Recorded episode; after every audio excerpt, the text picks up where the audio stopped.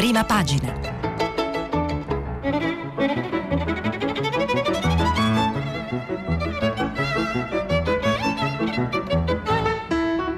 Questa settimana i giornali sono letti e commentati da Gianni Riotta, editorialista dei quotidiani La Repubblica e La Stampa.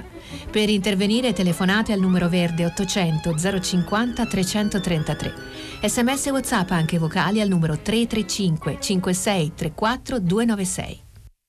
Buongiorno, sono Gianni Riotta. E gli argomenti che oggi si contendono le prime pagine dei quotidiani italiani sono l'incontro al G7, anche l'incontro tra il presidente, il nuovo presidente degli Stati Uniti d'America, il democratico Joe Biden e il nuovo primo ministro eh, italiano eh, Mario Draghi. Vedremo che tipo di intese i due leader hanno trovato e poi il dibattito delle democrazie eh, sviluppate sui, eh, sui vaccini. Quanto invece alla situazione dei vaccini nel nostro paese eh, dopo eh, il caso del nuovo stop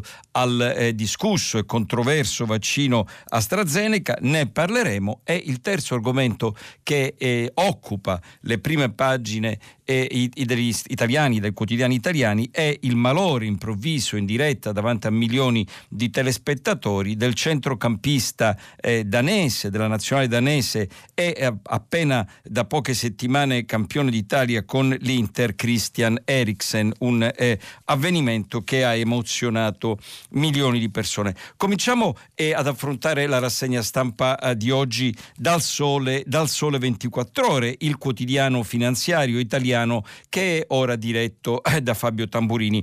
Di spalla il commento alla settimana, ai giorni di vertici internazionali. Sapete che Biden prima ha visto il premier Boris Johnson britannico, poi i leader dell'Unione Europea, quindi i leader della Nato e poi vedrà infine a Ginevra e, e, Vladimir Putin, il presidente russo Vladimir Putin. Il commento del quotidiano eh, di Confindustria 24 ore è affidato a un eh, analista internazionale molto esperto e molto saggio è il professor Sergio Fabbrini. Scrive Fabbrini, Europa e USA come due amici che cercano di ricapirsi dopo la tempesta eh, del nazionalismo eh, isolazionista del presidente repubblicano Trump che ha perso le elezioni contro eh, Biden a novembre torna, torna all'America, dice eh, Fabbrini come un amico. E hanno un'importanza eh, speciale e l'incontro che si è tenuto in Cornovaglia in questi giorni tra i leader delle sette principali democrazie e l'incontro che si terrà a Bruxelles a partire da domani tra i leader della Nato e poi degli Stati Uniti e dell'Unione Europea perché la pandemia, osserva sul Sole 24 ore Sergio Fabbrini, ha le caratteristiche di una guerra, la pandemia come una guerra e, e occorre delineare le nuove strutture del mondo post-pandemico. Nel 2008 si trattava di ritornare al mondo precedente alla crisi finanziaria, nel 2021 si tratta di ridefinire il mondo che emergerà dalla pandemia. Quali sono per l'alleanza transatlantica le sfide economiche e politiche da affrontare? Nella pagina interna, la pagina eh, dei commenti del Sole 24 ore, eh, Fabbrini e conclude la sua eh, analisi, è molto lunga, vi consiglio di seguirla nelle sue articolazioni. Eh, il, secondo eh, Fabrini il perno su cui costruire un nuovo equilibrio sarà il G7 e non più il G20 come avvenne dopo la crisi del 2008. Che vuol dire questo? Vuol dire che in questo momento Fabrini condivide la proposta del presidente Biden agli europei, ritroviamo, come già proponeva il senatore repubblicano e candidato alle elezioni presidenziali per il suo partito nel 2008, un, sconfitto da Barack Obama, un club delle democrazie. Le, il, un club delle democrazie deve governare, secondo Biden, è ripreso da Fabrini sul Sole 24 Ore, le, eh, il, nostro, il nostro mondo. Non sono finiti, conclude Fabrini, né la globalizzazione economica né l'ordine liberale internazionale, ma, mancano, eh, ma il loro mancato governo. Ha scritto Farid Zakaria nel suo Ten Lessons from a Post-Pandemic World, 10 lezioni lezioni per un mondo po- dopo la pandemia, che la nuova globalizzazione e il nuovo multilateralismo richiederanno una nuova capacità da parte politica, da parte delle democrazie. Gli incontri in Cornovaglia e a Bruxelles dovrebbero indicare le modalità per eseguirla. E a questo proposito, visto che Fabbrini eh, cita eh, il libro di eh, Farid Zaccaria, 10 lezioni per il mondo post-pandemico, vi segnalo subito, subito dal fatto il eh, quotidiano diretto da Marco Travaglio che pubblica proprio un'intera pagina di anteprima eh, del libro di Farid Zaccaria, uno studioso che ha debuttato al Council on Foreign Relations e adesso è diventato anche una star televisiva. E il fatto eh, prende dalla, tradiz- dalla traduzione del nuovo libro di Farid Zaccaria Il mercato non basta, è stato tradotto in italiano dalla casa editrice Feltrinelli, ripeto lo cita eh, eh, Fabrini eh, sul sole e lo anticipa il libro di Zaccaria edito da Feltrinelli Il fatto quotidiano. La vita post-Covid in dieci lezioni, quindi è disponibile anche in italiano adesso. Nulla è nuovo mondo. Lenin, il padre della rivoluzione russa, disse ci sono decenni in cui non succede nulla e settimane settimane in cui accadono oh, decenni, ma le conseguenze quando la modalità è avanti veloce, dice lo studioso eh, Farid Zaccaria, il cui libro è stato tradotto da Feltrinelli e adesso anticipato dal fatto, possono essere, possono essere eh, devastanti. E domani, domani il quotidiano, eh, qui è di carta, non digitale, eh, diretto da Stefano Feltri, e mm, nella numerosa pattuglia di direttori Feltri, Vittorio, Mattia, questo è Stefano, e c'è un saggio, un editoriale di Vittorio Darold, eh, a suo tempo firma eh, del, eh, del, Sole, eh, che dice nel duello con Schäuble Draghi può contare sull'appoggio di Biden contro l'austerità. Che vuol dire questa analisi di Darold dal eh, domani?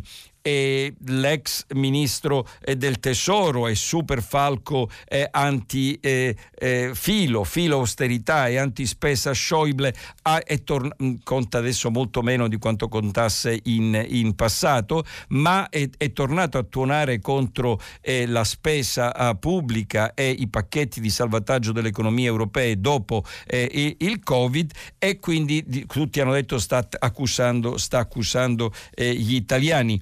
E, ma uh, invece, a giudizio di Vittorio Darold, Draghi può contare sull'appoggio, sull'appoggio oh, di Biden. Scettico è sul, eh, il, sulle eh, lavori del, del, G7, è scettico il manifesto, un editoriale di eh, Nicoletta Dentico, gioco sporco sulle disuguaglianze eh, vaccinali, cioè non è abbastanza, non non è abbastanza eh, eh, per eh, il manifesto quello che sta accadendo al eh, eh G7, il, non, i leader non si sono abba- impegnati abbastanza, eh, scrive la testata che fu fondata da eh, Rossana Rossanda e Luigi Pintor e, e i, contro, contro, la crisi. Giudizio che è condiviso da un altro versante ideologico, ma è condiviso dall'avvenire, il quotidiano cattolico diretto da Marco Torquinio, che infatti titola senza mezzi termini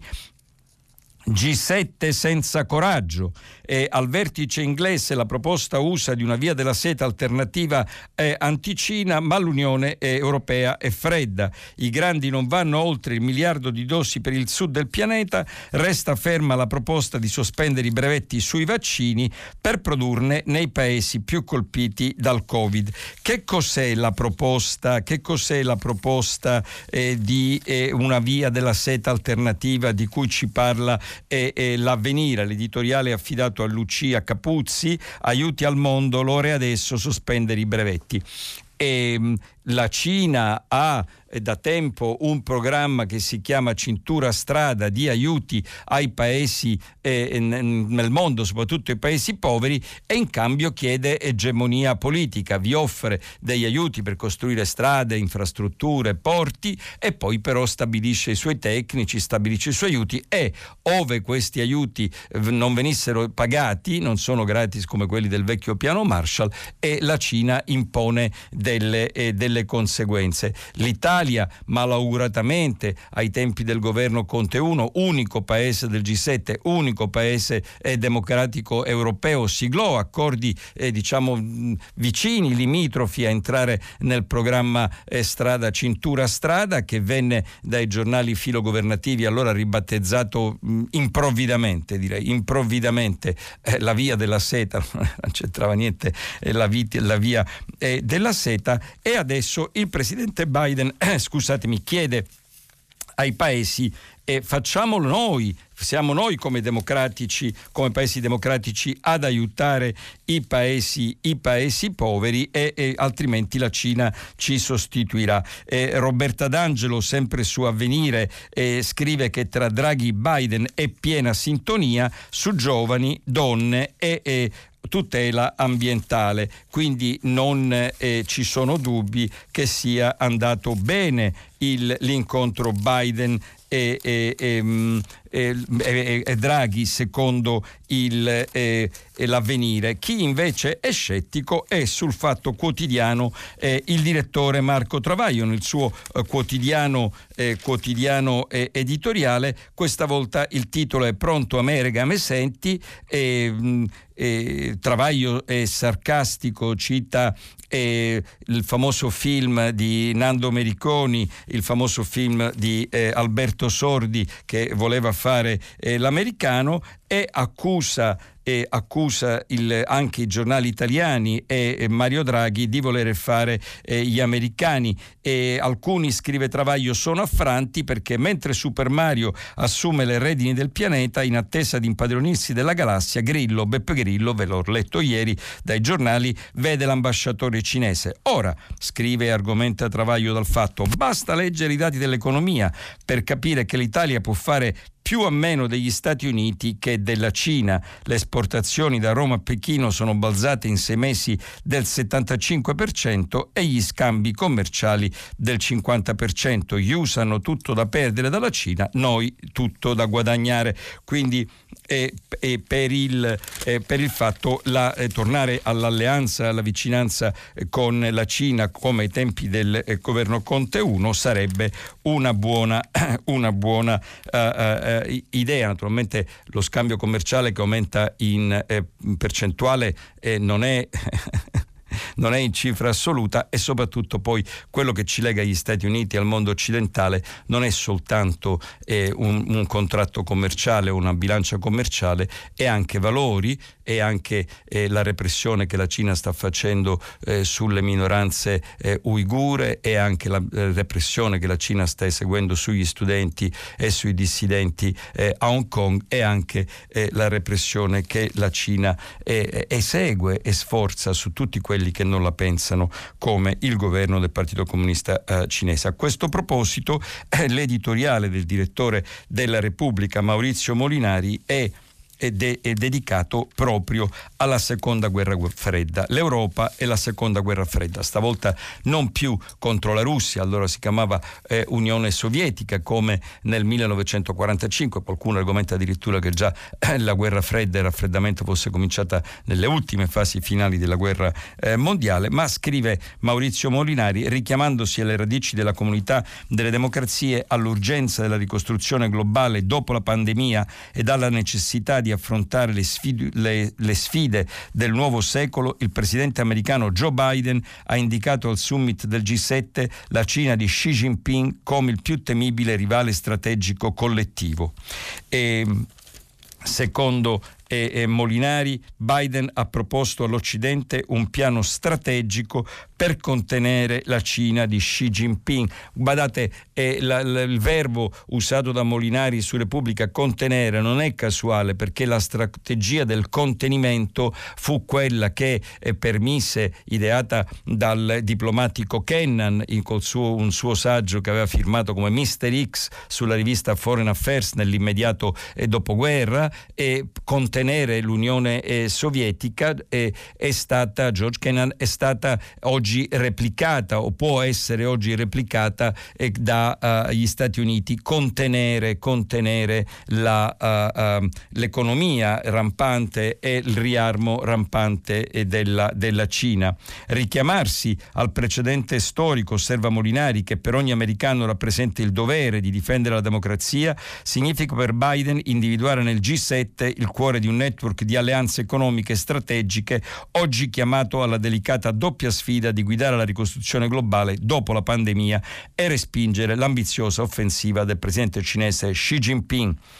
Conclude il direttore di Repubblica, in questa scelta guardare al G7 nell'affrontare il rivale cinese, Biden si è trovato accanto, pur con accenti differenti, partner, mentre Pechino lancia la sua controffensiva accusando la Casa Bianca di rappresentare un piccolo circolo di nazioni e non il vero multilateralismo. Insomma, la seconda guerra fredda è in pieno svolgimento e, come accaduto per la prima, ha un cruciale palcoscenico europeo che sarà rafforzato dalle prossime tappe di Biden a Bruxelles Bruxelles per i vertici eh, UE e NATO e Ginevra dove vedrà il leader russo e Putin. Questo è e mm, Maurizio Molinari eh, sulla stampa e il contesto, il contesto, in cui tutto questo si svolge per, eh, la, uh, il, per il nostro paese è indicato da eh, Romano Prodi, l'ex eh, Presidente del Consiglio ed ex e presidente della Commissione europea Romano Prodi, che in un suo editoriale eh, sul eh, Messaggero, ripreso anche dal quotidiano eh, Il Mattino, ci dice in che contesto sta avvenendo eh, l'incontro eh, del G7 e le aziende del paese, scrive Prodi, l'immagine da recuperare per la corsa della uh, ripresa. Sta prendendo corpo un certo ottimismo sulla dimensione e sulla durata della ripresa della nostra economia, lo confermava ieri, ve lo ricordate, il quotidiano di Confindustria Sole 24 ore, Covid permettendo. Ed è opportuno quindi, osserva opportunamente, eh, opportunamente Prodi, porsi il problema delle condizioni necessarie perché questo auspicabile evento possa concretizzarsi e soprattutto durare nel tempo. Facile prevedere che questa spinta sarà certo aiutata dal risveglio dei mercati esteri, soprattutto dalla lunga domanda interna. Però qual è il problema? Osserva Prodi e speriamo che la classe politica, ora guidata eh, dal Premier Mario Draghi, che è a sua volta eh, un tecnico, che è a sua volta un economista e che è a sua volta il, eh, l'ex capo della BCE lo ascolti non ci sarà ripresa stabile in Italia, eh, osserva Prodi, se il Paese non fa le riforme, non fa l'innovazione eh, a cui stanno lavorando i ministri Cingolani, il ministro Colau, il ministro Giovannini, il ministro Franco, però deve fare questa innovazione anche tecnologica, però non altrimenti eh, si fermerà. Nella prospettiva di questi cambiamenti, osserva eh, Prodi sul messaggero, l'Italia deve prepararsi ad assumere un ruolo attivo non per rimpatriare produzioni di basso livello che nel caso di un loro ritorno in Europa si dirigerebbero ovviamente nei paesi a basso costo, ma eh, di manodopera come la Romania e la Bulgaria. Cosa dice, cosa, cosa dice Prodi in queste, in queste righe sul messaggero? Se noi pensiamo di tornare a fare merci a basso costo, a bassa tecnologia e a basso investimento e a bassa ricerca, qualcun altro le farà a un prezzo e a un costo del lavoro e a un costo di produzione a, a ribasso basso rispetto a noi. Non possiamo fare eh, lavoro eh, che altri paesi possono fare a un costo migliore di noi. Dobbiamo andare nella eh, ricerca, nella eh, tecnica, nell'alta tecnologia dove la concorrenza è forte, però dove il risultato degli investimenti è molto più alto. Mi riferisco, eh, scrive eh, Prodi, ad imprese ad alta e media tecnologia dove possediamo le necessarie specializzazioni e abbiamo costi nettamente inferiori a quelli dei paesi che sono in concorrenza concorrenza con noi nella stessa fascia di mercato. E, mm, naturalmente c'è il problema del Sud e Prodi come eh, ex primo ministro lo sa benissimo e la conclusione è riferita proprio al Sud, che anche il Sud, che è staccato dal Nord come eh, capacità tecnologica e come capacità eh, di eh, volare verso, verso, il futuro, deve mettersi, deve mettersi al passo. Infatti al Sud è dedicata sul messaggero e sul mattino la conclusione di Romano Prodi. Penso infatti che Bari, Napoli e Catania abbiano in diversi settori le potenzialità capacità per essere parte attiva di questi grandi cambiamenti, a condizione che esista una politica nazionale in grado di partecipare alla progettazione del futuro e di preparare strumenti per renderlo possibile. Questo è, è, è Romano Prodi. L'altro grande versante è e vogliamo, vogliamo perché oggi eh, il tempo vola, l'ultimo giorno, l'ultimo giorno, e me sapete che sempre nella vita l'ultimo giorno il tempo vola, è il fronte dei vaccini. Che fare dopo le difficoltà affrontate eh, dal controverso, gli stop and go sul controverso vaccino AstraZeneca? La stampa, la stampa de, diretta da Massimo Giannini dedica il suo editoriale di prima pagina proprio, il titolo di prima pagina proprio a questo tema e sapete che Giannini è un testimone diretto della uh, tragedia, della tragedia uh, pandemia, ha raccontato nei mesi più duri della sua uh, malattia, del suo Covid, delle ore passate in eh, terapia intensiva con la mamma eh, accanto, quindi conosce questo male questa vicenda per esperienza personale. Pandemia è la chiarezza che manca, scrive eh, Giannini sulla stampa, sono un Sivax adulto,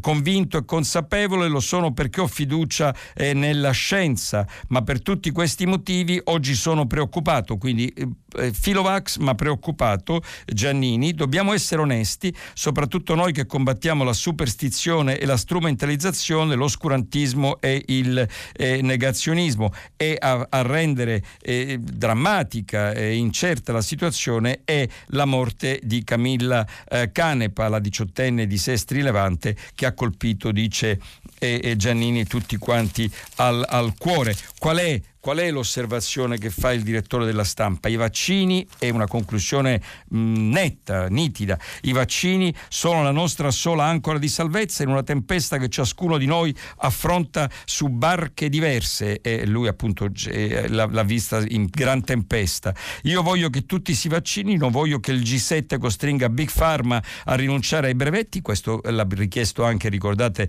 l'editoriale del, eh, dell'avvenire, perché il vaccino sia disponibile e accessibile accessibile anche alla metà povera del mondo che finora non l'ha avuto. Di più, come dissi all'allora Premier Conte nell'ultima puntata di Porta a Porta, il talk show, eh, popolare talk show di eh, Bruno Vespa, prima della sua caduta voglio che il vaccino contro il Covid diventi obbligatorio per legge. Quindi il direttore della stampa si batte anche per il vaccino obbligatorio per legge, ma e conclude, questa volontà individuale o collettiva che sia non può prescindere dalla fiducia. Se manca la fiducia non c'è resilienza possibile. Se manca quella, come dice Galileo, la mattina non mi sento la forza di alzarmi dal, eh, dal, dal, dal letto. Anche l'avvenire concorda che so, vaccini sono giorni di confusione e da tempistiche, età e regole.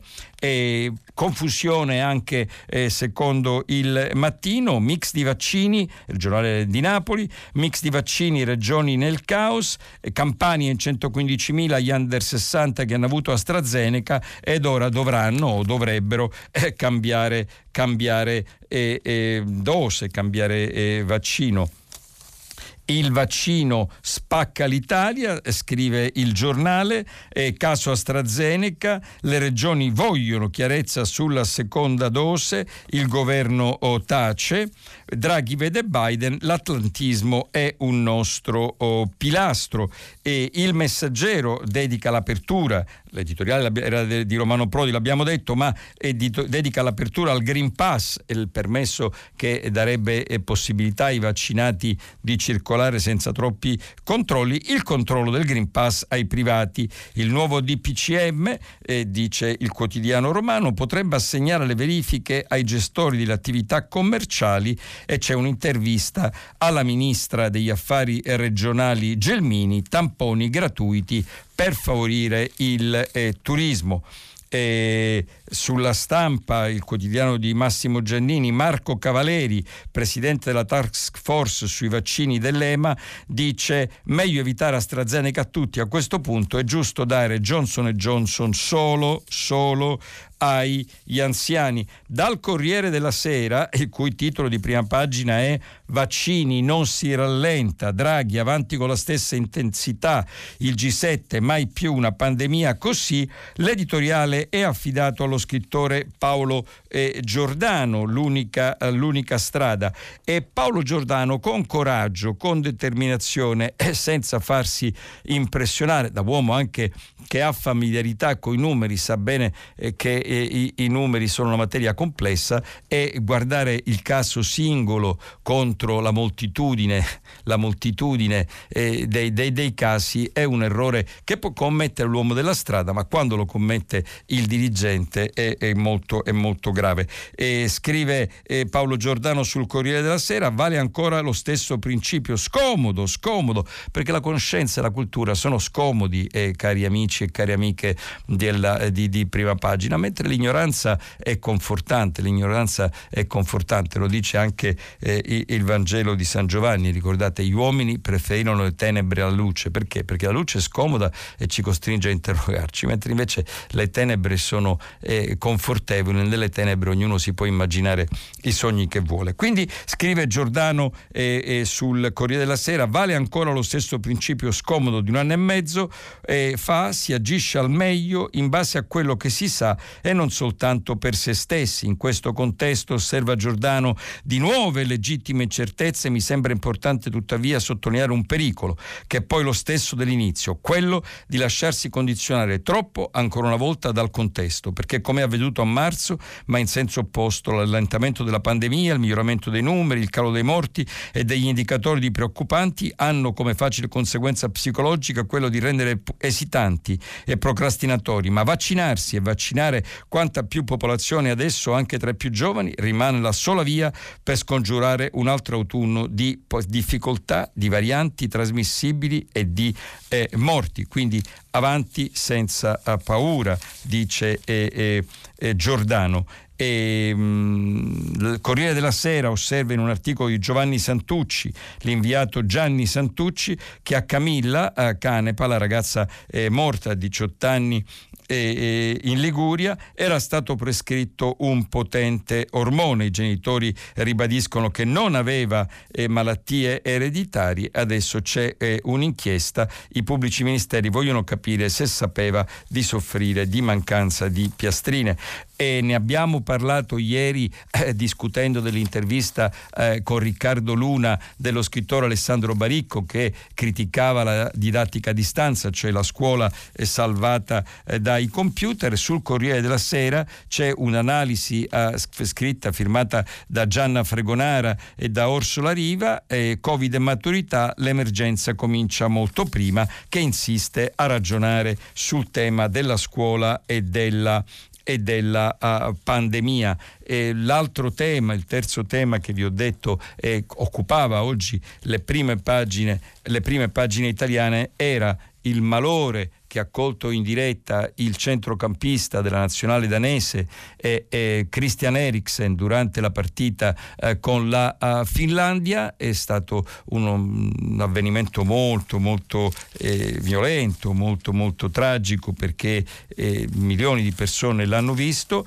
La Gazzetta dello Sport, eh, quotidiano eh, diretto da Stefano eh, Barigelli, ha un titolo a tutta pagina Ti aspettiamo, parla appunto dell'arresto cardiaco sofferto in diretta da um, Eriksen eh, l'inviato Davide Stoppini parla eh, del ruolo eh, del suo compagno di, eh, di nazionale, che era anche lui eh, a, a, lungo oh, militante nel nostro campionato, che parla di come ehm, tecnicamente ha permesso di continuare la respirazione a Eriksen, che se no sarebbe stato ancora più in difficoltà. Poi i medici gli hanno praticato il massaggio cardiaco e la defibrillazione, salvandogli la vita mentre eh, sua moglie Sabrina correva affranta eh, in campo. Adesso il centrocampista eh, danese è, è, è, è ricoverato e, vedremo nei prossimi giorni che cosa, che cosa che notizie avremo? Oh, il, l'editoriale del Corriere della Sera su questo tema è affidato a Beppe Severnini, interista il nostro duca eh, di eh, Velluto. Sulla Repubblica ne scrivono eh, Franco Vanni e Maurizio eh, Crosetti. Scrive Crosetti, quei nostri figli fragili che corrono senza soldi non sono eroi immortali, non sono soltanto macchine da soldi, li vogliamo sempre in azione, ma un soffio di vento se li può, se li può eh, portare eh, via. E sulla, eh, sul Sole 24 Ore e invece il ritratto, il ritratto del nostro allenatore Roberto Mancini che grazie al pareggio di ieri tra Svizzera e Galles e adesso guida il girone dell'Italia, quella panchina che indica l'Europa, nel pallone da giocatore scompaginava le difese con un solo secco definitivo tocco, adesso che guida gli azzurri Roberto Mancini è un leader ingombrante che non maschera gli eccessi, guarda al talento e chiede tenacia alla perfezione. La firma è di Maria Luisa Colledani, inviata ai mondiali eh, in Sudafrica e da sempre è donna esperta e appassionata eh, di sport, come esperta e appassionata di sport è eh, Giulia Zonca eh, della stampa che eh, eh, dedica il suo editoriale per un istante tutto lo stadio smette di respirare e l'aria viene risucchiata dalla paura, non c'è movimento né un rumore, solo una valanga di silenzio caduto su Danimarca-Finlandia all'infortunio in diretta di, al malore in diretta eh, di, di, di Eriksen. E al leader Mancini dedica invece le sue editoriali in prima pagina sul mattino Gianfranco oh, Teotino e ne ho scritto anch'io, ne ho scritto anch'io per la Repubblica e, e sul, sul, malore di Eriksen, grato se vorrete leggere anche il mio editoriale. Andiamo al resto della rassegna. Abbiamo visto il G7, abbiamo visto la battaglia in corso sui eh, vaccini e abbiamo visto il la delusione. Qual è la delusione, cari amiche e cari amici? Avevamo sperato che questo campionato europeo fosse un respiro di sollievo, una boccata, uno stop dopo mesi e mesi di stress e invece questo malore del calciatore Eriksen in diretta ci ha riportato subito, uh, subito all'angoscia. Ma ci sono altri temi oggi sui giornali di cui voglio, vi voglio parlare.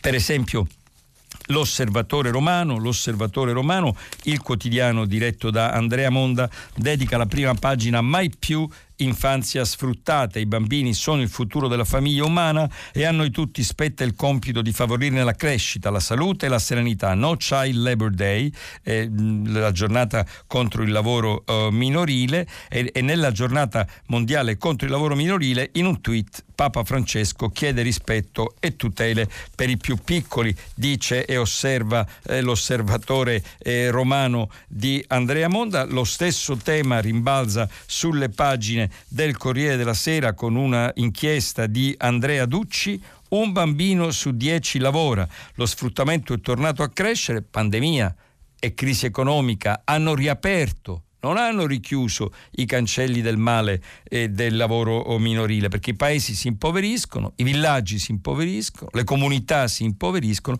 e i bambini tornano a lavorare come nell'Europa medievale, come nell'Europa della prima rivoluzione industriale. Lo sfruttamento, scrive Ducci sul Corriere della Sera, è tornato a crescere. Sono 160 milioni i minori costretti al eh, nel mondo a lavorare e il presidente italiano eh, Mattarella eh, è in sintonia con il Papa, come ricordato dall'osservatore romano, e dice attenzione perché anche l'Italia non è esente da, queste, eh, da questa piaga, dalla piaga del, del lavoro minorile. Andiamo adesso a vedere un pochino eh, random, un pochino a caso eh, il, il, resto delle, del, delle notizie e, e, vediamo anche che cosa, quanti temi, quante, eh, quante osservazioni poi la lettura dei giornali eh, ci, ci, chiede. Sempre dal Corriere della Sera, sempre eh, eh, un articolo bizzarro e come sempre ben scritto da, lo confesso, un amico fraterno e collega di tanti anni, Matteo Persivale, l'avventura di Mr. Packard, scrive Matteo Persivale Persivale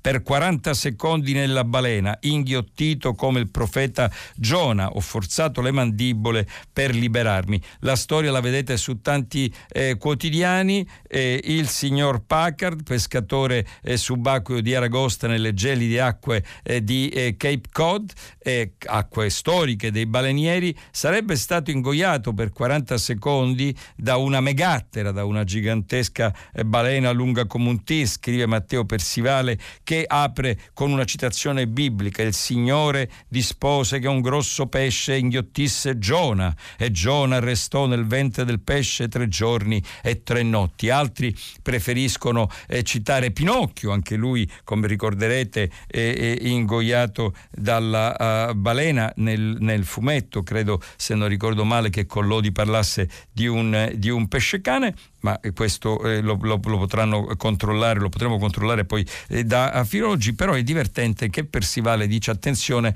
perché l'unica testimonianza e l'unica prova che c'è è lo stesso Packard e il suo compagno di pesca che potrebbe essere come lui un buon tempone e prenderci tutti quanti in giro.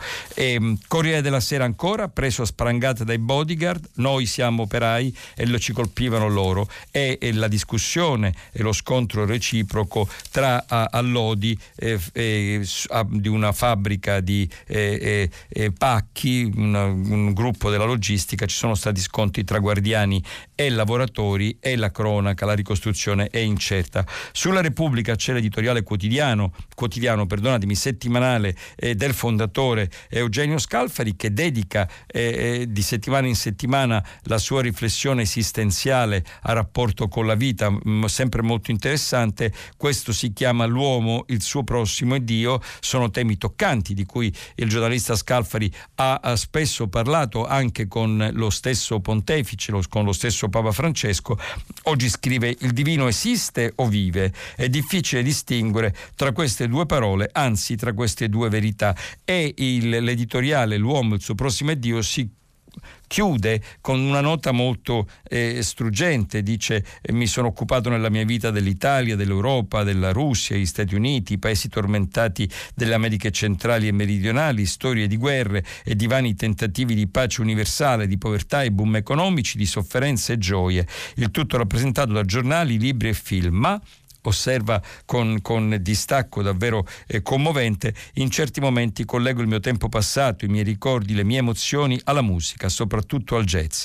Armstrong, Louis Armstrong non c'è più, ma quanti di noi lo ascoltano e allo stesso modo mi viene in mente la canzone Chick to Chick di Irving Berlin, cantata, ballata da Fred Astaire e Ginger Rogers o cantata da Frank Sinatra. È brillantemente, brillantemente e, e Scalfari coglie come quando ci riguardiamo alle spalle, quando riguardiamo il passato, i grandi avvenimenti, i grandi avvenimenti e la nostra memoria privata si vengono, si vengono a fondere. Visto che parliamo, eh, eh, caro Eugenio, visto che parliamo di, eh, eh abbiamo parlato di Moby Dick, di balene, eh, eh, Ishmael, l'eroe, il protagonista di Moby Dick, dice pronto all'inizio il, il, destino parla dei grandi avvenimenti, però parla anche di me. Sul supplemento culturale vorrei parlarvi adesso un pochino anche dei fatti culturali che spesso magari nel corso della settimana sono stati oppressi, oppressi dalla, dalla cronaca politica, dalla cronaca contingente. E Nunzio Galantino, Monsignor Nunzio Galantino sul Sole 24 Ore, abitare le parole, modellare le relazioni e il mondo e, e osserva che partendo dal carattere generativo il linguista Noam Chomsky riconosce al linguaggio in generale, si può affermare che esso non è solo mezzo di comunicazione, di conoscenza, il linguaggio co- contribuisce a modellare il nostro mondo. In fondo la eh, riflessione di eh, Monsignor Galantino sul Sole 24 ore è attigua, è attigua, rispecchia, rilancia quella di Eugenio Scalfari sulla Repubblica. La memoria, la memoria, la parola forma il nostro mondo. E, mh, avevo trascurato, scusate, è stata eh, la tentazione della domenica di guardare più in alto, più in fondo, più dentro di noi e saltare il bla bla quotidiano della politica. Ma c'è un bla bla quotidiano della, della politica ed è importante perché poi la politica è il nostro governo, quindi eh, ragioniamoci anche di domenica per il giornale eh, I guai dei 5 Stelle, Casaleggio, l'erede di Casaleggio, il fondatore che con la sua eh, controversa eh, piattaforma Rousseau adesso affronta gli ex amici dei 5 Stelle, Grillo e Conte Conte, Casaleggio schiaffa a Conte, governo e figliuolo egreggi, quindi Casaleggio si schiera a sorpresa con Draghi, ma diciamo oh, eh, i, i 5 Stelle alleandosi prima con la Lega, alleandosi poi con il PD, alleandosi un po' con tutti quanti, eh, ora perfino col tecnocrate e Draghi, ci hanno dato prova di questa loro agilità, diciamo così, di questa loro agilità e, e, e, politica. Quindi adesso la dà il dissidente grillino Davide Casaleggio che si schiererebbe a giudizio del giornale con Draghi, mentre Libero usa il titolo sondaggio shock. Vi ho parlato un po' dei refusi, vi ho parlato un po' dei cliché. Oggi la parola shock è usata per un accoltellamento a Milano, per un sondaggio, per il Marole di Ericsson tutto è shock. Se la cosa non fosse shock, cari amici, cari colleghi, come mai andrebbe a finire in prima pagina? Comunque Alessandro Sallusti sul libro eh, ci parla di un sondaggio importante perché secondo la rivelazione di Pagnoncelli, ve l'ho anticipata ieri, eh, eh, Fratelli d'Italia sale al 20,5%, rosicchiando consensi eh, alla Lega che scende al 20,1%, quindi sorpasso, sorpasso eh, eh, Meloni-Salvini e Forza Italia giù al 9,2%. Il PD 20,8% si ritrova primo per caso, ma i giallorossi continuano a calare. Occhio perché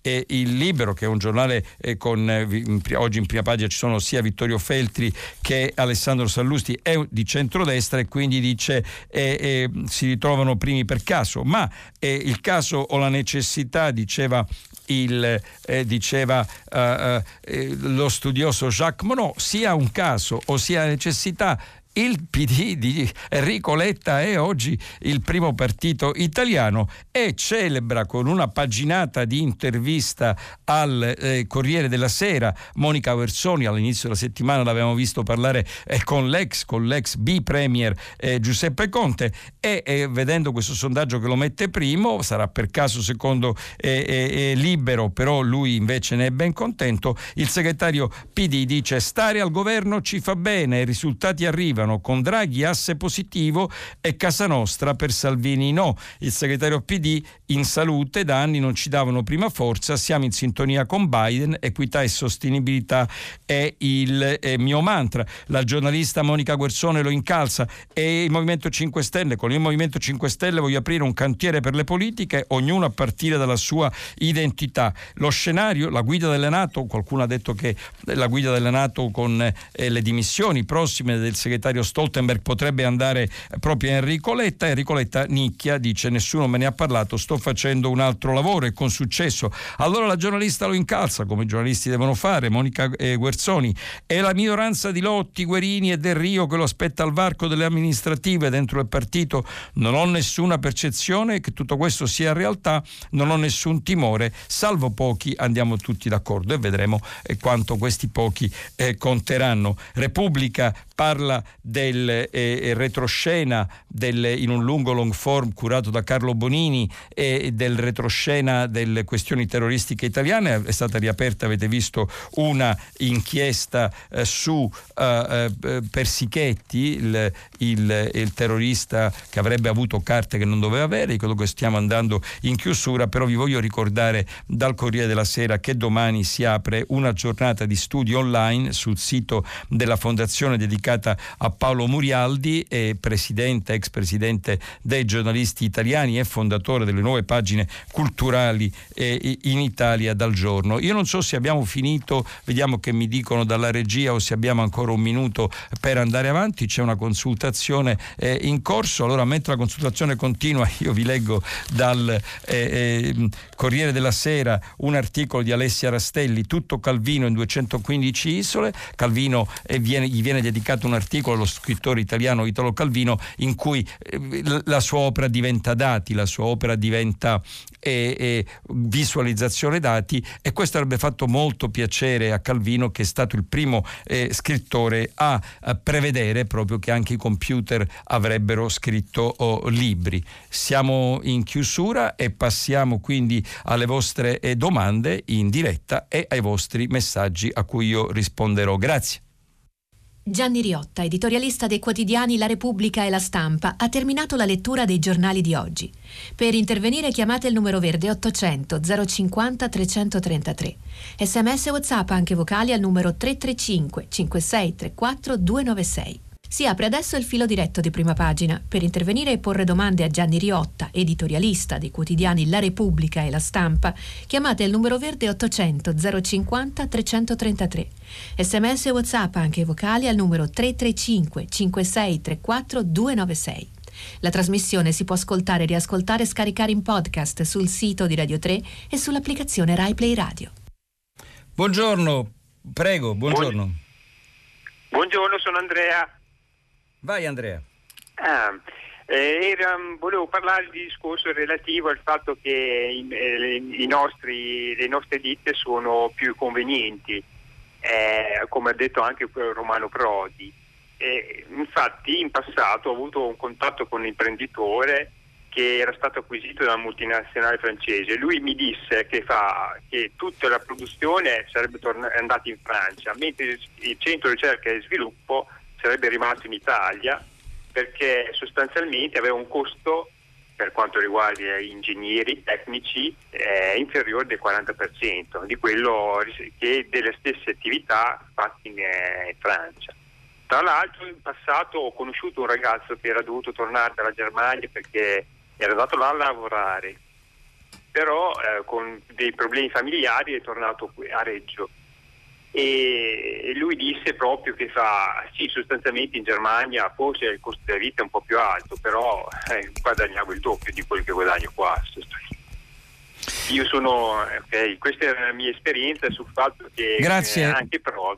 Grazie okay. Andrea. E Andrea ha corroborato con eh, eh, le sue esperienze dirette, quello che aveva anticipato eh, il presidente Romano Prodi nel suo editoriale sul mattino e sul messaggero, Napoli e, e Roma, che l'unico modo per rilanciare stabilmente la ripresa economica che è in corso in Italia adesso con il governo Draghi e con gli aiuti eh, europei che abbiamo ricevuto, l'unico modo però per dare eh, sostenibilità è quello di innovare, innovare, innovare e di avere aziende capaci di fare tecnologia, ricerca e, e di, di, crescere nella produzione del futuro, altrimenti le produzioni a basso costo continueranno a emigrare, a essere trasportate e trasferite in altri paesi dove il costo del lavoro è più basso. Sentiamo un'altra telefonata, poi andiamo ai messaggi che stanno incalzando, che stanno tambureggiando. Pronto?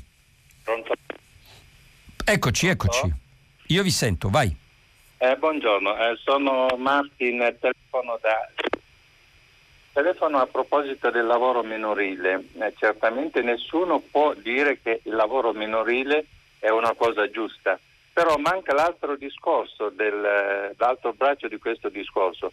Questi bambini, io ho lavorato da, da, da minore, io sono un medico specialista, lavoro come medico specialista, ma da piccolo ho lavorato anch'io quello che si dimentica di dire è che questo lavoro nasce dal fatto che comunque è remunerato poco e eh, si può sfruttare più facilmente i minori e questo lavoro non è protetto e nei paesi in via di sviluppo si dimentica anche di dire che è fondamentale che chi dall'esterno sfrutta questo lavoro perché gli costa meno eh, le materie che producono queste persone, non parlo dei paesi africani che hanno eh, il sottosuolo, parlo dei paesi per esempio dell'Oriente che fanno eh, le maglie, queste cose qui, ehm, vengono eh, pagati molto poco e eh, questi devono lavorare delle ore interminate per poter arrivare a, solo a sopravvivere, non a vivere. E questo purtroppo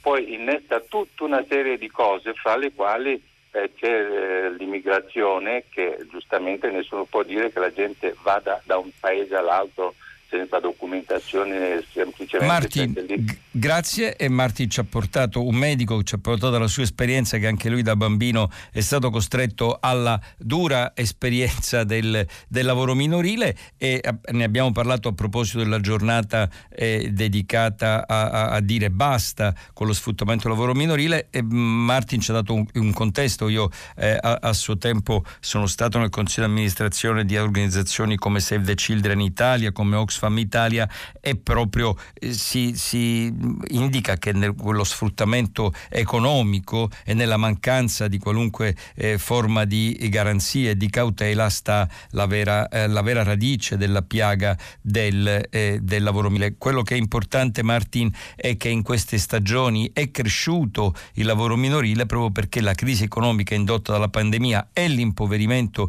nei paesi in via di sviluppo delle comunità per la pandemia ha costretto molte famiglie, molte comunità a rimandare i bambini non più a scuola ma al, eh, eh, al lavoro, un lavoro che come tu ci hai ricordato molto duro, grazie anche alla tua esperienza personale. Prendiamo ancora una terza telefonata, poi messaggi. Pronto?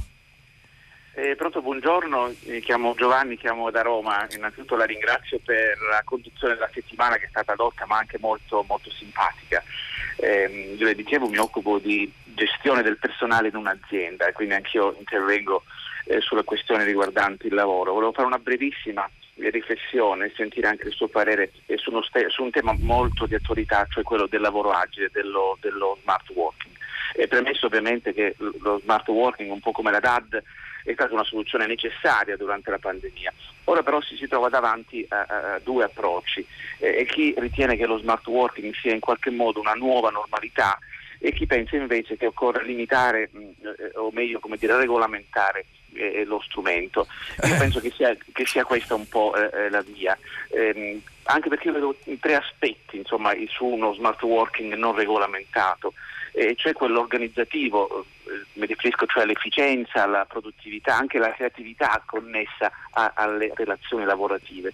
Poi penso anche a un aspetto economico, le aziende vuote vuol dire anche una riduzione eh, dell'attività economica per i fornitori, per chi intorno alle aziende comunque ha un'attività economica, dalle più semplici che può essere eh, la carta o altre cose a quelle più importanti. E infine forse il più importante è l'effetto come dire, psicologico. Ehm, lo smart working ci accorgiamo che inevitabilmente altera un po' i contenuti e le forme della relazione e questo forse può finire per danneggiare anche il nostro equilibrio. Grazie mille grazie. Giovanni, grazie, grazie mille Giovanni. Eh, Giovanni pone eh, il, un problema e lo pone da persona esperta che si dedica a questi temi dello smart working. Ieri eh, ricordate abbiamo discusso con eh, Riccardo Luna e con lo scrittore Baricco eh, d- dalla Repubblica come sarà la scuola del futuro, come potrebbe essere la scuola del futuro. Allora Giovanni dice è stato bene o male la didattica a distanza, è stato bene o male lo smart working, che accadrà nel, nel, nel, nel futuro? Io qui eh, scontenterò, scontenterò eh, eh l'ascoltatore, eh, eh, l'ascoltatore ehm, eh, che dice ma lei ci parla del ehm, Raffaello da Bari, buongiorno Raffaello, dice eh, lei eh, quando commentano spiega che eh, questo è il suo pensiero. Raffaello, mm, se, basta, cioè, se, la rubrica fosse soltanto leggere i giornali si potrebbe trovare persone, donne e uomini che possono leggere in un modo molto migliore del mio e senza a, a, accenti, inflessioni e pause nefaste nefaste come quelle mie e se li leggo io vi dico anche un pochino quello che penso. Quasi sempre sbagliato, però ve lo, ve lo offro con sincerità. Eh, Giovanni, io ho letto all'inizio della pandemia eh, disquisizioni molto dotte, ne ricordo una eh, in particolare dell'architetto eh, l'archistar eh, Stefano Boeri che diceva andremo tutti a vivere nei villaggi, è finita per le città adesso lavoreremo sempre a distanza, eccetera.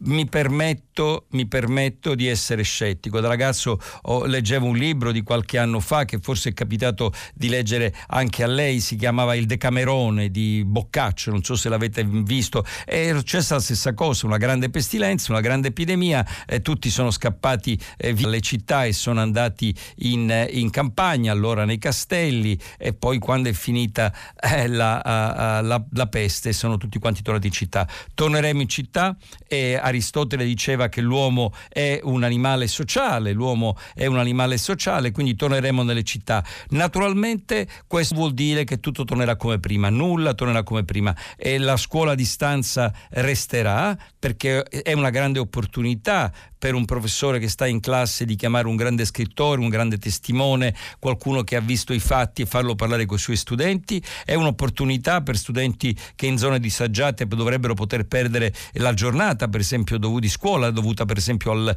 maltempo e invece possono lavorare e continueremo a lavorare anche eh, molto in, eh, eh in, distanza. Io penso eh, eh alle scuole, alle università dove lavoro, Princeton negli Stati Uniti, Louis qui eh, a Roma, è ovviamente importantissimo far vedere ai miei studenti professori o professoresse che possono lavorare in paesi distanti, in Asia, in Africa, in Cina Ebbene, e questo continuerà. Naturalmente non sostituirà però il calore umano, non sostituirà l'intrattenimento eh, tra noi, perché poi il calore umano, la chiacchiera, il caffè resta fondamentale. Quindi la tecnologia e, e ci aiuterà. Eh, vorrei ricordare un dettaglio, visto che non riusciamo mai, caro Giovanni, a capire bene come funziona la, eh, la tecnologia. Quando fu inventato il telefono, inventato il telefono, i primi studi dicevano si diffonderà soltanto negli uffici, soltanto nelle città, in campagna nessuno lo vorrà perché ne, ne facevano uno strumento di lavoro. No? Invece il telefono si diffuse in campagna perché la gente lo voleva per un contatto umano. Pronto come stai? Pronto come stai?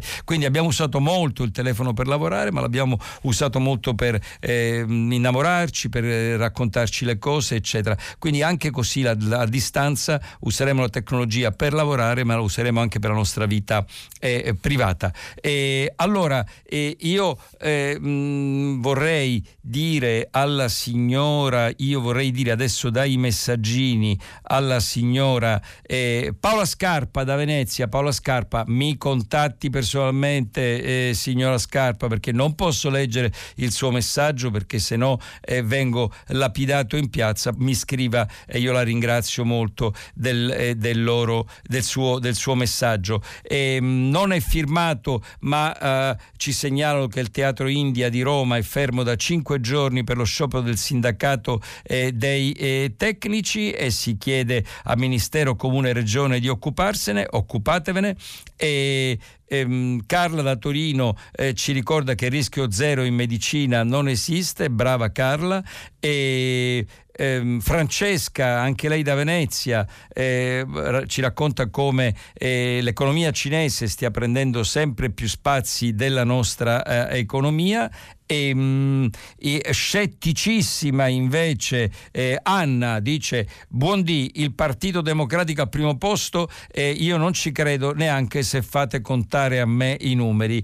Eh, Anna mi piace molto questo scetticismo. Io non ci credo neanche se fate contare me, a me i numeri. Sondate la gente anonima non i membri di partito. Deve dirlo al mio grande amico Nando Pagnoncelli. Io ahimè non faccio eh, sondaggi mi piacerebbe piacerebbe farli, ma non, eh, ma non ne faccio. E, ehm, mh, ancora, e quindi scriva eh, Nando Pagnoncelli, ti segnalo, la signora Anna è, è, è scettica.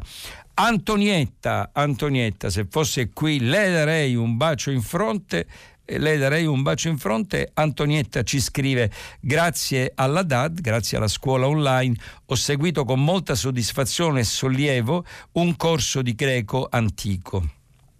Onno teoi filus in apotnesca in eos, Antonietta.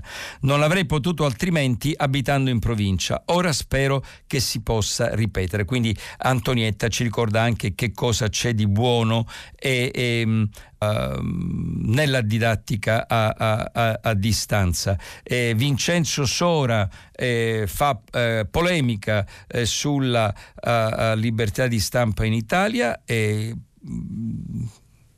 Vincenzo Sora, quindi come vede la sua polemica con la libertà di stampa in Italia in onda al servizio pubblico e, e italiano, eh, dovrebbe fare una riflessione, no? provi lei in Russia, in Cina, in Arabia Saudita, a Cuba, da un emittente statale a dire Uh, non c'è libertà di stampa, io penso che non ci sia libertà di stampa nel, nel nostro paese e, e, buona fortuna naturalmente quando, quando oh, lo farà, ci occuperemo di lei come del nuovo oh, Zaki, come del nuovo Zaki, lo dissidente blogger che langue in uh, carcere e l'abbiamo ricordato varie volte in questi giorni in Egitto. Pronto? Buongiorno.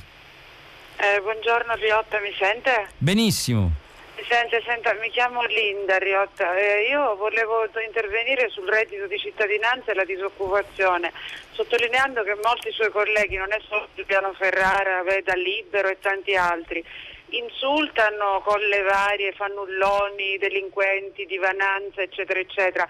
E ci sono persone, parlo anche per esperienza personale, con due lauree che non, non, sono più giovani, che non percepiscono anche il reddito di cittadinanza, ma che dietro c'è un retroterra di sofferenza, di frustrazione, di, di, di, di, lavoro che è in mano alle, a seconda poi, a parte che si dovrebbe lavorare in base a quello si studia, molte persone cercano lavori tra virgolette più umili, il centro per l'impiego non funziona, nessuno dice che il centro per l'impiego ha la concorrenza delle agenzie interinali che hanno un solo posto e anche per lavapiatti non ti chiama nessuno, una arriva a 50 anni disoccupata, io vorrei chiedere a Giuliano Ferrara, a Feltri, chi dà da mangiare a delle persone che tra l'altro, parlo per esperienza personale, hanno anche due lauree e voglio dire, e hanno la condizione sine qua non del lavoro anche, eh, e anche lo studio come lei insegna, caro. Grazie, grazie Linda, grazie Linda. E... Sono spese no, no. profonde di un problema gravissimo come il clima, di cui a tutto c'è un retroterra,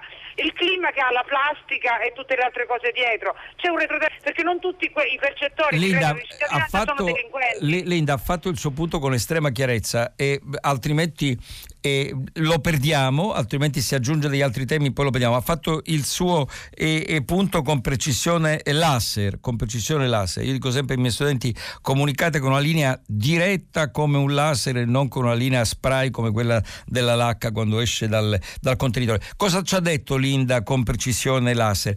Non tutti quelli che prendono il eh, eh, eh, reddito di cittadinanza sono pigri, molti hanno perfino due lauree, hanno cercato un lavoro e ci sono però, eh, c'è un mercato del lavoro. Io varie volte vi ho citato in questi giorni gli studi del centro di ricerca ADAPT che fu dell'economista ucciso dalle Brigate Rosse Marco Biaggi che adesso è diretto da studiosi come eh, Tiraboschi, eh, Seghezzi, Nespoli. Bene, che cosa ci dice ADAPT? Che il mercato del lavoro italiano è estremamente complesso. Vi ho parlato del fatto che anche autorevoli giornalisti come eh, John Turnill del eh, Financial Times parlano dell'opportunità in certi casi di reddito eh, universale come il nostro eh, eh, reddito cittadinanza varato dal primo ministero eh, Conte, l'alleanza tra Lega e 5 Stelle.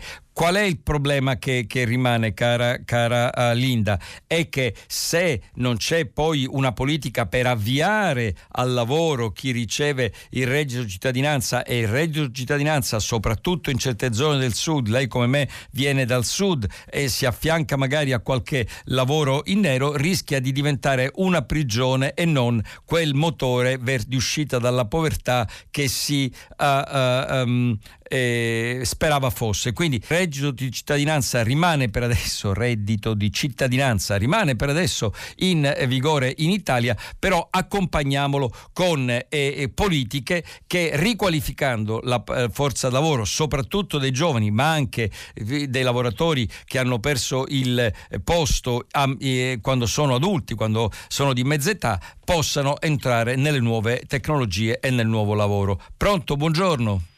Pronto, buongiorno. Sono Antonio e chiamo dalla Sardegna. Buongiorno Antonio.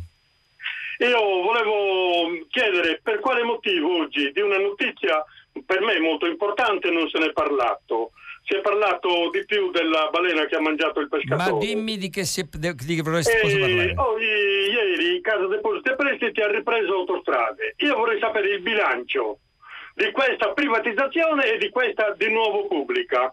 Quale, quale, qual, è stato il guadagno per lo Stato, per noi cittadini e quali sono state le perdite. E nessun giornale ne ha parlato. Forse perché molto peggio della censura è l'autocensura di molti giornalisti e di molti giornali. Allora, Antonio, e il tema c'è, il bilancio è difficile eh, eh, darglielo perché essendo l'operazione eh, di CDP di Cassa Depositi e Prestiti è appena eh, in, eh, in, corso.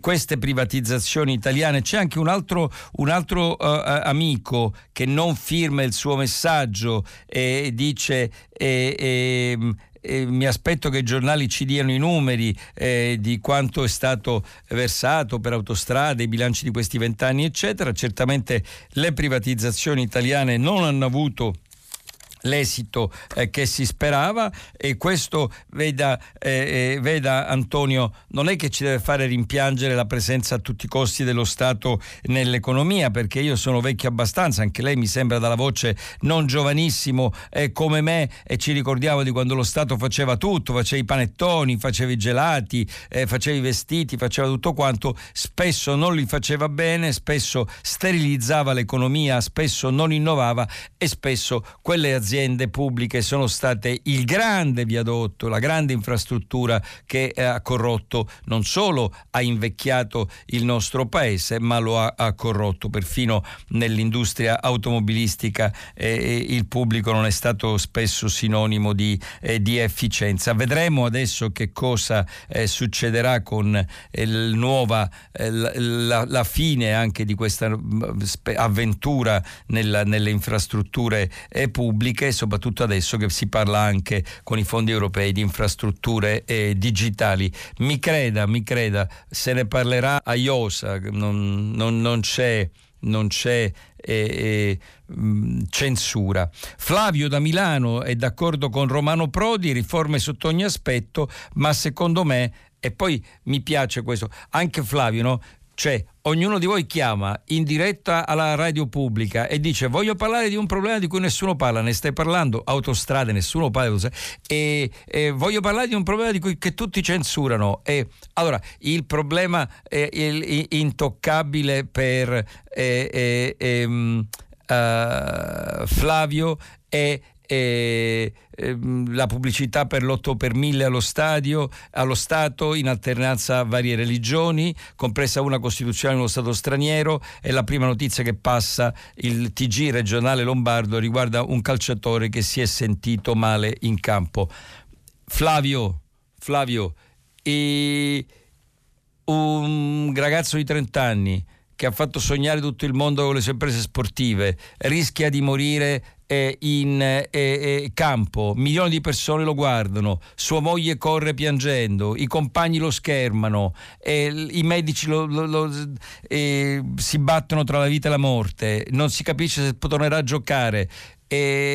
ma se non parliamo di questo, di che dobbiamo parlare? Di che dobbiamo parlare? Allora, eh, mai censura, io ho lavorato tutta la vita come giornalista, mio papà lavorava come giornalista, la censura sarebbe la fine del mio, eh, del mio lavoro, mia figlia lavora come giornalista, sarebbe la fine del lavoro della mia famiglia, ma eh, vedere dietro fatti che appassionano eh, il mondo, eh, vedi, quelli che si occupano dicono sempre il problema è un altro, il problema è un altro, ah, ah state tutti a guardare il calciatore che rischia di morire, perché non parlate di quell'altra cosa? Bene, chi non si emoziona per una storia raramente si emoziona per un'altra. E chi ha l'indignazione, la compassione a corrente alternata, io mi ho compassione per le mie cose, ma non per la compassione può essere a 360 gradi, l'emozione può riguardare lo sport e la miseria nel mondo. Non abbiamo un cuore eh, eh limitato, abbiamo un cuore grande che può contenere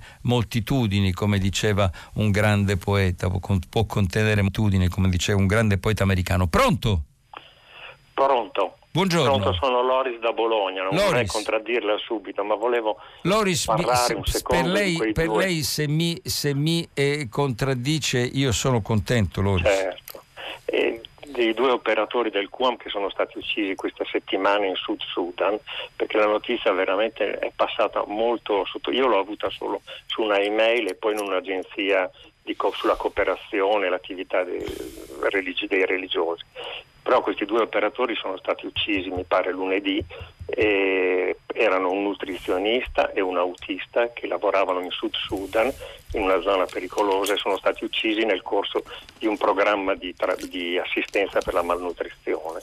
Ecco, non erano cittadini italiani, però credo che tutti noi dovremmo ringraziare le persone che non solo fanno un lavoro importante e umano, ma anche banalmente portano un'altra immagine dell'Italia. Loris, posso Quindi, farle una domanda io, al, sì. eh, visto che è, è, un dialogo? E, e, e, perché mi, mi, deve contraddire? Dove sarebbe la contraddizione? No, no, che aveva detto tutti, tutti chiamano dicendo voglio una notizia che è ah, passata, ah, no, che è stata perché, coperta. No, ma le voglio Io dire avrei que- piacere che si parlasse di queste due persone. Ma le voglio dire questo, Loris da Bologna, voglio dire questo. Io ho passato la mia vita, chiedo a tutti i colleghi giornalisti che incontra, io ho passato la mia vita a eh, rompere le scatole. Mi ricordo una volta eh, un direttore del Corriere della Sera che non voglio eh, nominare mi disse non mi ripetere mai più cosa, non la voglio mai più sentire. Io ho passato la vita a dire eh, alla stampa italiana e ai direttori della stampa italiana parlare del mondo e parlare dell'Italia.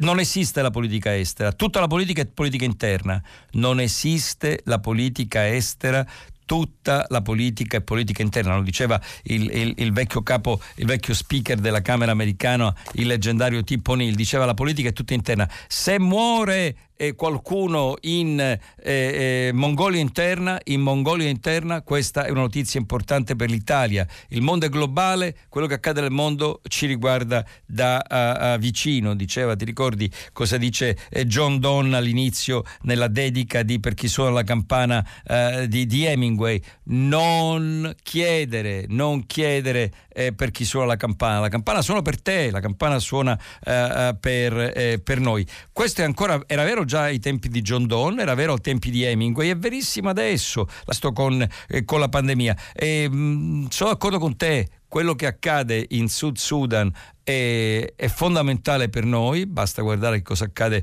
eh, con l'emigrazione, quello che accade nell'Africa eh, centrale, nell'Africa australe, nell'Africa meridionale è fondamentale per noi, guardate che cosa accade per, la, uh, per la, um, l'emigrazione e devo dire, caro Loris, che questa mia battaglia di tutta la vita è stata sconfitta. È stata sconfitta perché al, vi ho letto i giornali ormai per tutta questa settimana e vi chiedo scusa eh, per avervi eh, eh annoiato, ma da domani eh, c'è un altro collega, un'altra collega e quindi eh, respirerete.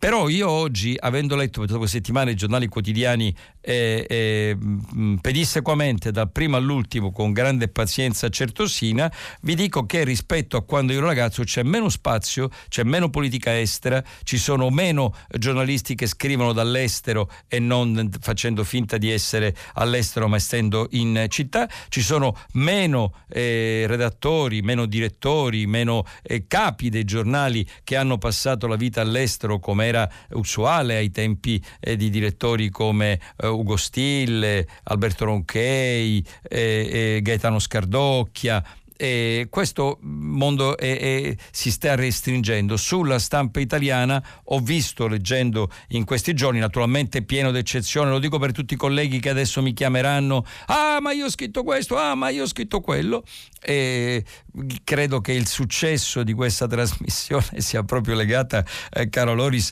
a tutti quelli che mi hanno chiamato per dire mi hai letto, non mi hai letto, perché hai letto questo, perché non hai letto me. Quindi eh, dirò poi al direttore Montanari che certamente almeno tra le grandi firme dei giornali è, è, è, è um,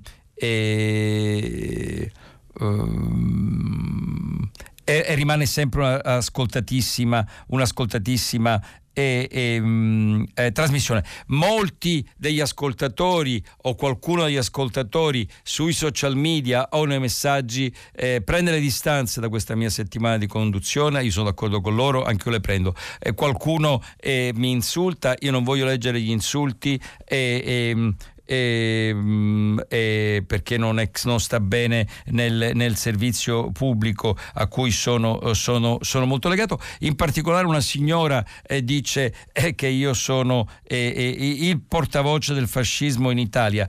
Allora, eh, si dovrebbe rasserenare signora perché se io sono il portavoce del fascismo in Italia essendo io come tutta la mia famiglia un vecchio antifascista e il fascismo in Italia sarebbe, eh, sarebbe finito e come è già finito grazie a Dio nel 1945 però non conta nei social media, non conta nel, nei messaggini, signora, conta che lei lo dica in pubblico, conta che lei dica con nome, cognome, indirizzo questa cosa nei, nei, nei social media in pubblico e così poi ci, ci, incontreremo in una corte di giustizia dove lei si prenderà atto di questa sua, prenderà atto di questa sua eh, eh, eh, affermazione. E, e, e Roberto Peretta da, da, Milano, non è stato giusto banalizzare il lavoro e il pensiero di Stefano Boeri.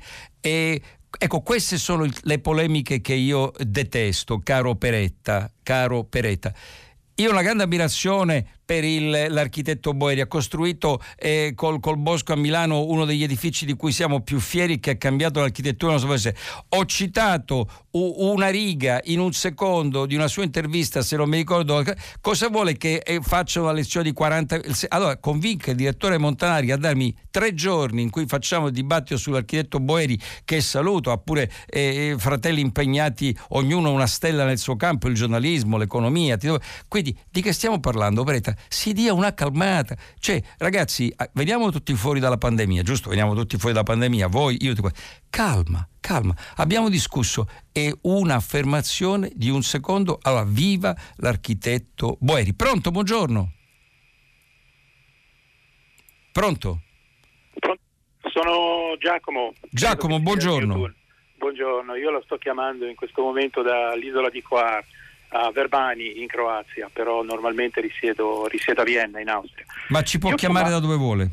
Sì, no, no, chiamavo per eh, due, due cose. Uno per fare una piccola precisazione non polemica dopo quest'ultimo, quest'ultima ma, ma la, evviva la polemica evviva la no polemica. no non è polemica è una precisazione perché appunto gli ascoltatori di prima pagina sono tendenzialmente molto preparati e quindi come i conduttori. No quando ho fatto riferimento prima alla firma del memorandum of understanding sulla via della seta o Belt and Road Initiative che l'Italia è stato il primo paese europeo o la prima grande democrazia io siccome ero in Cina e lavoravo per un'organizzazione internazionale molto diciamo eh, con, con, alcune, con alcuni legami a questi tipi di argomenti perché si occupa di finanziamenti di infrastrutture. Volevo fare una correzione. L'Italia è stato il primo paese del G7 in effetti. E io ho detto del G7, eh? ho detto del G7. forse ho capito male. Comunque, no, no, ho detto eh, del G7 allora ho capito male, io faccio ammenda e ritiro la precisazione. E invece l'intervento, la cosa più importante che volevo condividere era che eh, nel 2020 a gennaio io sono partito da Pechino, stavo lavorando lì il 26 o il 27, adesso non ricordo esattamente, ed era il primo giorno in cui le autorità di Pechino hanno annunciato la chiusura dei trasporti regionali, si stava, avvicinando il, stava avvicinando il Capodanno cinese e quindi questo ha avuto una eco fondamentale. Io poi sono partito per una settimana di vacanze quel giorno lì e, e, poi non sono mai più ritornato, sono stato eh, diciamo alcuni mesi in attesa di vedere se si riapriva la possibilità della Cina o meno e poi ho trasformato il mio contratto di lavoro in un rapporto di consulenza sempre con la stessa organizzazione.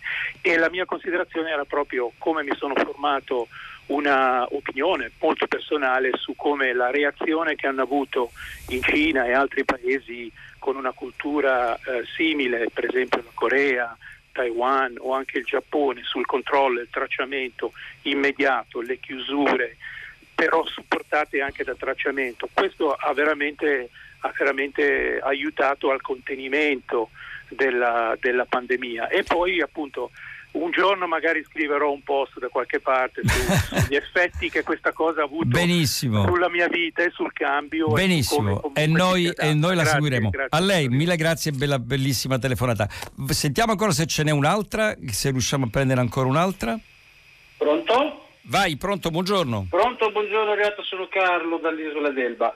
Eh, complimenti per la conduzione. Sento una domanda secca. Che differenza c'è secondo lei tra il soft colonialismo della Cina in Africa e il comportamento della Troica nei confronti della Grecia qualche anno fa? Grazie, l'ascolto per radio. E... Carlo, e... tutto, tutto. e la Grecia faceva parte di una uh, unione, aveva scelto liberamente di essere dentro un'unione, aveva per lungo tempo, per ammissione degli stessi governanti eh, greci, dato dati falsi, condotto un certo tipo di economia e poi vissuto invece un altro tipo di economia e quindi avendo di libera scelta entrata nei patti comuni europei è stata chiamata ad un re dell'azione. Se poi lei mi chiede, Carlo dall'Isola d'Elba, se io sono d'accordo con eh, tutto quello che l'Europa ha fatto nei confronti della Grecia, no, assolutamente no, e c'è stato un eccesso di austerità. Però da parte dei governi greci, eh, socialisti, eh, conservatori, non parliamo delle sbruffonaggini del ministro Varoufakis e da, anche da parte di, dei, dei, dei, governanti greci e dei cittadini greci c'è stata una grande irresponsabilità, un vivere al di sopra dei propri mezzi che è stato grave. Dopodiché l'Europa sta aiutando e sta ancora adesso aiutando la Grecia, la Grecia sarebbe molto peggio eh, se fosse fuori dall'Europa in Cina, eh, eh, la Cina eh, nei paesi africani, chieda agli africani Chiedere cosa vuol dire per esempio avere eh, grandi case di tolleranza, no? grandi case di tolleranza che servono per servire eh, i tecnici che arrivano dall'estero, chieda che cosa vuol dire avere infrastrutture eh, che vengono imposte, sia che il paese ne abbia bisogno, sia che il paese non ne abbiano imposte e chieda poi che cosa vuol dire quando il paese non è più in grado di eh, pagare. Io eh, per, credo che eh, mh, ci avviamo alla fine della, uh, di questa nostra conversazione e vorrei usare con il permesso degli amici e, amic- e delle amiche. Ne abbiamo un'altra telefonata però poi mi dovete lasciare un momento per ringraziare. Quindi pronto? Velocemente pronto? Pronto sono Carlo da Trieste. Carlo velocissimo. Velocissimo. Io credo che il reddito di cittadinanza è, re- è errato in rapporto agli stipendi se gli stipendi italiani sono bassi se un operaio che guadagna 1300 euro non può esserci un reddito di cittadinanza di 1.500. In Germania un operaio ne guadagna 3.500 euro e allora ci può essere un reddito di cittadinanza anche di 1.500. Alla base è tutto lì, su stipendi bassi non si poteva mettere un reddito così elevato, dove è logico, tutti dicono mi prendo il reddito certo e cerco di fare un lavoro in nero. Grazie Questo mille, è... grazie mille Carlo e questo è il dibattito che fa eh, Carlo con la signora eh, Linda, se non ricordo male, che ragionava del, del, del eh, reddito cittadinanza. E Giuliana eh, da Lucca scrive grazie per la sua eh, piacevole conduzione, idealmente abbiamo preso un caffè insieme tutte le mattine, lo stesso è in chiusura di questa settimana il mio sentimento nei vostri confronti, o è come se io avessi preso il caffè con voi tutte le mattine. Io devo ringraziare il direttore di questa testata, Andrea Montanari, mio collega al, al TG1 qui nel servizio pubblico della RAI per avermi invitato, tutte le amiche e tutti gli amici della redazione per avermi aiutato, soprattutto voi che avete chiamato, so, voi che ci avete seguito. Mi avete molto rincuorato, molto rincuorato perché fino a che quest'Italia che dialoga, quest'Italia che impara, quest'Italia di Radio 3, l'Italia che sa ragionare di, tutti, di tutte le tendenze politiche, ma sa ragionare il Paese e continuerà ad andare eh, avanti. Da questo punto di vista veramente è stato eh, un'emozione, è stato, mi avete molto rincuorato dopo mesi assai, eh, eh, assai difficili e, e, ripeto questo è sempre bello, è sempre interessante sentire anche il dibattito, la diversità che c'è eh, tra voi, ma tutto questo stesso spirito insieme di volere partecipare a una rinascita del paese, a una ripresa del dibattito nel nostro paese. Mille, mille, mille grazie da parte mia a tutti voi. Ciao, buongiorno.